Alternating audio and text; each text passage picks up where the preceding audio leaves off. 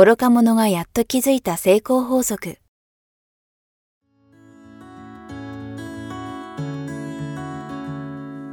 学校に行けない子供たちから、オリンピック選手をはじめとするアスリート、企業経営者、マネージャー、新入社員、メンタルサポーターとして20年間にわたり、講演、研修を行ってきた成田義則が、今と未来を変える。人生哲学の話をお届けします。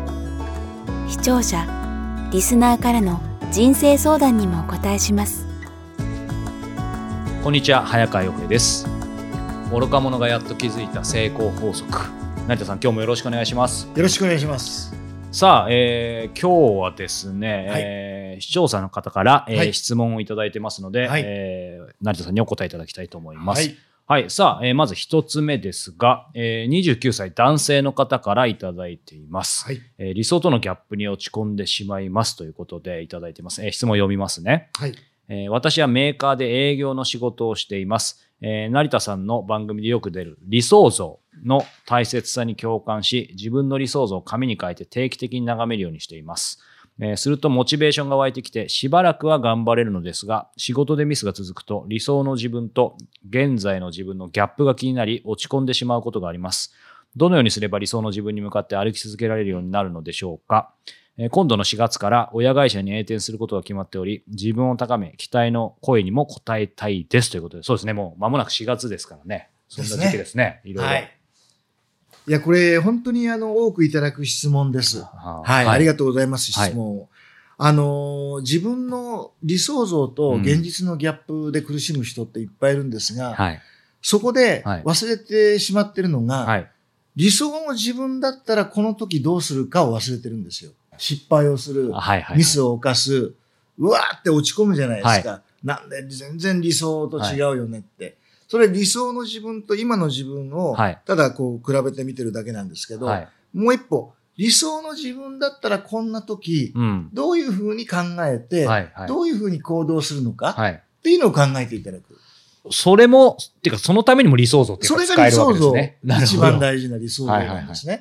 なので、あ、そうかと、うん、理想の自分だったらこの時に落ち込むんではなくて、うん、よし、じゃこうやったら今度は大丈夫とか、うんこれやっといたら今度は平気だなとか、うんうん、そこをしっかり学んで前に進む、うんうん。うん、そうするとまた理想の自分に近づきますよね。はいはいはい、だから常に、えー、今の自分と理想の自分のギャップを見るんではなくて、うん、理想の自分だったら常にどういうふうに考えて、うんうん、えー、ミス、うん、もしくは困難、うん、えー、壁がぶち当たった時に乗り越えるのか、そこをぜひ理想像の一つとして考えてほしいんですね。あの、今お話伺ってて、えっ、ー、と、今すごく腑に落ちつつも、はい、待てよと。まあ、やっぱり、こう、僕もよくセルフイメージ上げなさいみたいに言われたりするので、はい、はい、あの、そういう意味ではセルフイメージと理想像ってまた関係あるのかなと思ったんですけど、一、うん、個思ったのが、まさにこの、いや、理想像、そうか、成田さん、理想像、理想の自分だったらどうしようか考えなさいって言ったので、ちょっとこう理想像ありますと困ってる時、うん、で、見た時に、うん、確かに、あ、この理想の自分だったらこうするだろうなって思いましたと。うん、で、そこですぐシフトできればいいと思うんですけど、これ、またすいません、元の話に戻っちゃうんですけど、はい、でも、で、でも、そうは今思えないんだよねって、またちょっと入りそうになったり、うん、あと、理想の自分だったら確かにここでネガティブかにいかずに、こういくんだろうなみたいにあっても、でも今の俺やっぱりいけないよみたいなところにはまりかけたらどうしたらいいんでしょう？ちょっと元の質問に戻っちゃいがちですけど。なるほど。やっぱり落ち込んじゃうはい。あと、理想の自分なら、この A と B の選択肢なら A でいけるんだけど、うんうん、でも俺今どうしても A いけないよみたいな。はいはい、はい、理想の自分遠すぎるよみたいな時ってどうしたらいいのかな？じゃあ、今だったら何ができるの？今できることは何、うん、って考えていただければいいと思うんですね。もうとにかく困難にぶち当たって、はい、あの、落ち込むっていうのは誰でもあることなんですよ。はいうん、で、問題は、落ち込んだままいるのが一番、そうですね。馬鹿らしいんですね。はいはい、もうずっとそのまま引きずってしまったり、うんうん、要はそこから何も学べなかったりする。はい、そうではなくて、落ち、あの、ピンチはチャンスっていうところですよ。うんうん、そこをもう一回思い出してほしいんですね。はい。今はこうなってるのは、何かのメッセージで、自分がさらに成長するチャンスだって。うん、じゃあ今できることは何なんだろうって、うんうんうん、今できることを考えてほしい。無理しないで。はいはい、いきなり完全な理想像に行かな,、ね、行かなくていいんですよ。はい、要はちょっとでも、えー、今じゃできること、ちょっとでも理想に近づくことは何ができるんだろうって、そう考えていただければいいと思うんです。よ。そういう意味ではどうでしょう？今の話でいくと、いわゆる理想像の自分がいた中で、理想像のこの理想像の自分だったらぜ全部この A から Z までできるなみたいなことがあっても、その中、例えば A だったら今できるかもなでもいいわけですね。全然いいです、全然いいです。はい、大事なのは、うん、完璧な人間って世の中にはいないので、はい、要はいくら理想を掲げても、100%その理想になるってことは無理なんですね。はい、残念ながら、うん、やっぱり人間ですから、必ず落ち度はあるし、ミスはあるし、忘れることもあるしね。だから常に大切なのは、意識して、この理想に近づくことを意識していくっていうのが常に上昇し続ける大事なポイント。ただ、無理しすぎると疲れちゃうんで。そこですね。ええ。はいはい。だから全然その、もう完全な理想に行かなきゃいけないじゃなくて、うん、近づくにはどうしたらいいっていう、うん、そのちょっとでも近づいてれば、ね、どんどん成長しますよね。はい。そこで十分だと思います。今できることは何なんだろう。ちょっとでも近づけることは何なんだろう。うんうん、で、いいと思うんですよ、うんうん。そういう意味では、こう、理想像の話も皆さんも今までの復習もちょっと混ざるかもしれないですけど、いわゆる理想像をね、こう、描きなさい、常にアップデートしていきなさいっていうのはずっと成田さんに教えていただいて、僕ももう、ほぼ毎日ですけど、はい、やっぱりその理想像のものを、まあ、見直しの時間を必ず設けて、うん、その時に、なんか季節して、あ、今良かったなと思うやっぱり、なんでしょう、そこで悩むんじゃなくて、やっぱり多分、成田さんが普段おっしゃってるように、まあ、いかにワクワクするかとかって大事だと思うので、ギャップで、あ、今日も遠かったって思うと、あれなので、結構その理想像を見た時に、あ、今日、一個だけでもこれできたかなみたいな。なんか、それで一日終えるようにしてるんですけど、そんなずれてないでしょうか。いや、もうそれで全然 OK ですね。うんうんうん。あの、例えば自分の理想像って考えると苦しくなっちゃう場合があるんですね。はい。はい、その時は、うん、こんな人と一緒にいたら最高に楽しいなって思って、はい、そのこんな人をイメージしてほしいんですよ。なるほど。こんな人が常にそばにいてくれたらすごい楽しいなとか、もうとても安らぐなとか、うん、で、その人ってどんな人、っていうものを目指してほしいんですね。まあそういうイメージをしていただければ、うん、自分っていうといきなり要は厳しい、あの、真面目な人ほど、はい、もう理想像なんて、イメージできない、はい、もうそのギャップでも嫌になっちゃうみたいな。はい、もうそうなっちゃったら一番良くないので、うん、要は楽しんでほしいんで、はいはいはい、こんな人といったら楽しいなっていうイメージを。すごい持ってほしいんですね、はい、そうすると、まあ、先ほどちょっと混ざってしまいましたけど、そのセルフイメージって言葉もよく聞きますけど、そのセルフイメージと理想像ってほぼイコールっていう感じそうです、そうです。うん、だからセルフイメージっていうのは今の自分の、まあ、現状で、こう、高さが決まってきますよね。はい、で、理想は、私がやれば何でもできるっていうセルフイメージを持ってると、何でもチャレンジできますよね。はい、諦めないで続けられますよね。なので、えー、まず無限の可能性っていうのを自分にインプットしてほしいんですよ。あやはりそこですね。はい。はい、私は無限の可能性って、うん、本気になったら何でもできるよっていうのを常にインプットしといてほしいんですね。はい。で、そして、自分のイメージっていうのを、とにかく、その、理想に近づく自分を常にイメージしてほしいんです。はい。はい。はい。理想に近づくように頑張ってる自分をイメージしといてくれれば、セルフイメージって高くなる。なるほど。要は今の自分を卑下するんじゃなくて、はい、荒探すんじゃなくて、うん、いや、常に自分は理想に近づいてる。はい。良くなろうとしてる。前進しようとしてる。はい。自分の無限の可能性を信じてるっていうようなイメージを自分に対して持っといてくれたらば、うん、下がることないですよね。確かに。うん。そのまあ、最初の視点をどこに置くかですよね。そうなんです。だから、こうあるべきだはできるだけ排除していただいて、うん、こうなきゃいけないとか、はい、真面目な一言あるんですけど、ね、私はこうなきゃいけないとか、理想はこうなきゃいけないとか、はい、まあそんな苦しいこと考えちゃうと、うん、もうすごく辛くなってしまうので、うんうん、そうじゃなくてもっとあの、ファジーでいいんですはい、はい。はい。わかりました。はい。ちょっと僕も勉強になりました。はい。ありがとうございます。じゃあ、はい、じゃあもう一台行ってみましょうか。はい。はい。これもこの時期柄3月なんで、はい、たりかもしれないですね、はい、えー、25歳男性の方から試験本番でパフォーマンスを発揮するにはということです、えー、現在公認会計士を目指して日々勉強しています、うん、僕は子供の頃から試験本番で緊張してつまらないミスで減点されるという経験があります。え大学も浪人してなんとか希望の大学に入ることができたというくらい1回でうまくいく試しがありません。えー、この5月に試験があるのですが、えー、試験本番でパフォーマンスを発揮できる、えー、メンタルとの付き合い方を教えていただけないでしょうかということです、ね。はい。本番。これもね、はい。もうすごい大きな課題ですよね。ですね。誰しもが。私もずっと、もう実はこれで、はい。もう悩んでたわけです、ね、あ、本当ですか？いや、もう学生時代は、テニス大事な試合全部負けて、はい。ね、勝たなきゃいけない。はい。もう負けたらどうしよう。はい、はい。ちょっと体硬くなって。なりますね。もう自分の力を出し切れずに、どんどん負けていくわけじゃないですか。はい。で、まず一つの考え方としては、はい。要は私たちの自分の人間のパフォーマンスを最大限に発揮するためには、うん、これオリン、今ちょうどね、オリンピック終わりましたけれども、ね、あの、オリンピック選手でも何でもそうなんですが、はい、パフォーマンスを最大限発揮するには楽しむことなんです。うん。これをフロー状態って言うんですね。はい。ノンフロー状態っていうのは不機嫌な、不機嫌な状態。はい。はい、フロー状態っていうのは楽しめる状態です。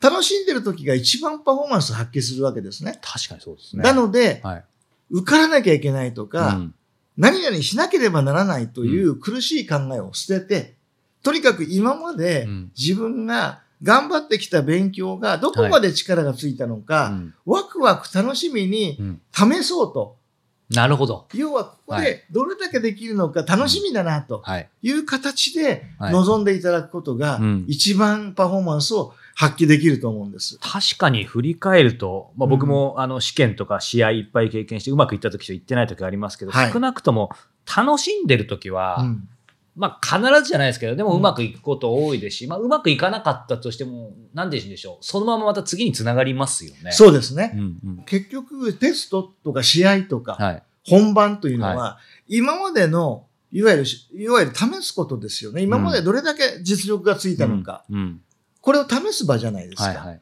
なので、試す場なんで、うん、もうその、そこで頑張って緊張したら余計頭回らなくなるんで、うんはいはい、もうあとはよし、どれぐらいできてるのか。確かに。試そうと、ワクワクしてチャレンジ。うん、要はチャレンジ精神ですよね。常にもう失うものはないと。確かにそうだな。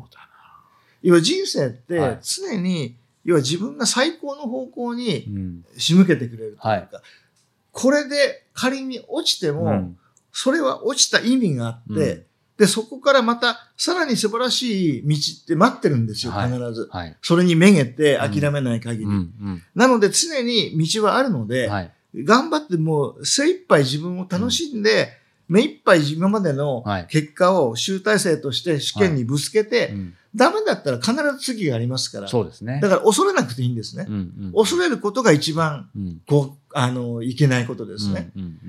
ダメだったらどうしようっていうイメージは、はい、そうですね。要は自分がイメージしたことって現実になってしまう。はいはい、これが人間の潜在意識の働きじゃないですか。うんうん、なので、これすごく大事なんです。あの、昔こういう事件がありましてね。はいお子さんまだやっと歩けるようになったお子さんを、はい、えこっちに5人、こっちに5人、はい、あの違う部屋でね、うん、で、お母さん方が周りに集まって、はい、いっぱいマグカップに入れた、えー、ミルクをですね、はい、えー、なみなみついたミルクを、うん、うまいうまいうまいうまい上手上手って言ってこっちからこっちまで運ばせるんです。はいはい。そう、上手上手上手って言ってるチームは、運ぶ確率めちゃくちゃ高いんですけど、うん、危ない気をつけて気をつけてああこぼれるこぼれるって言ってるチームは、はいこぼすんですね。これなんでかっていうと、要は、外からのイメージで、赤ちゃんは、もうその言葉で、潜在意識入りますもんね。潜在意識に入ってしまうんですよ。だから、自分が、ダメだったらどうしようって、もうこれイメージじゃないですか。はい、例えばテニスでも、うん、このポイントで、もうファーストサーブだ、あの、ホールとして、はい、ここでダブったらどうしようって言ったら、うん、もう体硬くなりますよね。なりますね。だから、もう常にそれを意あの理解して、はい最高のイメージで楽しんでトライする。それでダメだったらしょうがないじゃないですか。そうですね。うん、そこで開き直っていただきたい確かに。あ、はい、よかです。今最後に聞こうと思ったんですけど、そう。なんか、あの、ある意味、開き直りもやっぱりそう近いのかなと思うんです、はい、やけくそと開き直りは違うじゃないですか。そうです。開き直りはいいわけですよね。開き直りすごい大事です。うん、うん、うん。もうだって、結果もしょうがないよねと。ここまでね、来たんだから、はいはい、あとはなるようになるさって言って全力を出すって。これ一つのえー、とってもいいやり方ですよね。ですよね。だから変な話ですけど、うん、そのもう本番の前に、うん、まあこれは僕なりの解釈ですけど、やっぱり、あの最近は全然本番というかほぼ緊張しなくなったんですけど、本番の前にもそうあ、ある意味もう終わってるから、うんうん、あ、あとはそこはある意味ボーナスタイムぐらいに思ってるんですよね。はい。はい、っていう考え方もまあいいのかななんてもう緊張しすぎたら、もうそこで例えば何かトライしても非常に厳しい現実が出てくるのは目に見えてるので、はい、もうそこで切り替える。はいうん、あ、もう開き直って、はい、もうここまで来たら一緒だと、はい、楽しもうと、うん、これ楽しむ方にシフトしてほしいんですね。はい、ワクワクドキドキ。やはりそうですね。はい。そうとまあ今日ね、二つ質問いただきましたけど、いずれにしてもやっぱねばならないよりも、はい。ワクワクする方ってことですね。そうです。はい。ハッピーエンドをイメージするっていうのはすごい大事で、うん、あの、ブライアン・トレイシーの教えの中に販売心理学ってあるんですね。はいはいはい。で、これ僕保険の営業も7年やってた経験があるので、うん、あの、実際にこれをやって、はい、とってもいい結果が出てるんですが、うん、お客様のところに訪問する前に、はい、ピンポンを押す前に、自分でプレゼンをして、で、お客様が、はい、うわ、これいいね最高だよ、このプランって言って、いや、これに決めたって言って、反抗していただいて、がっちり握手するイメージをしてからピンポンを押す。すごい。それすごい大事。はい。自分のプラン、作ったた、例えばプランが、うん、これちょっと厳しいかなって思って言ったらば、本当に厳しくなるんですよ。うん、ところが、これいいじゃんって。これは間違いなく、もう素晴らしいよねっていうイメージでお客様も喜んでもらって握手するイメージで行くと、結果変わってくるんですよ。これは本当にそうなんですね。だから、やっぱり、事前のイメージってすごい大事。すごい大事ですよね。だからよく予祝っていう言葉がありますよね。そうですね、先にね。前もってお祝いをすると。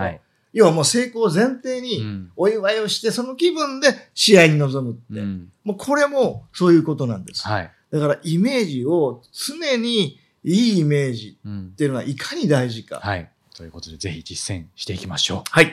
さあ、えー、この番組では皆様から成田さんへの、えー、ご質問ご感想を引き続き募集しております。えー、詳しくは概要欄を、えー、ご覧ください。はい。ということで、えー、また成田さん来週もよろしくお願いします。ありがとうございました。ありがとうございました。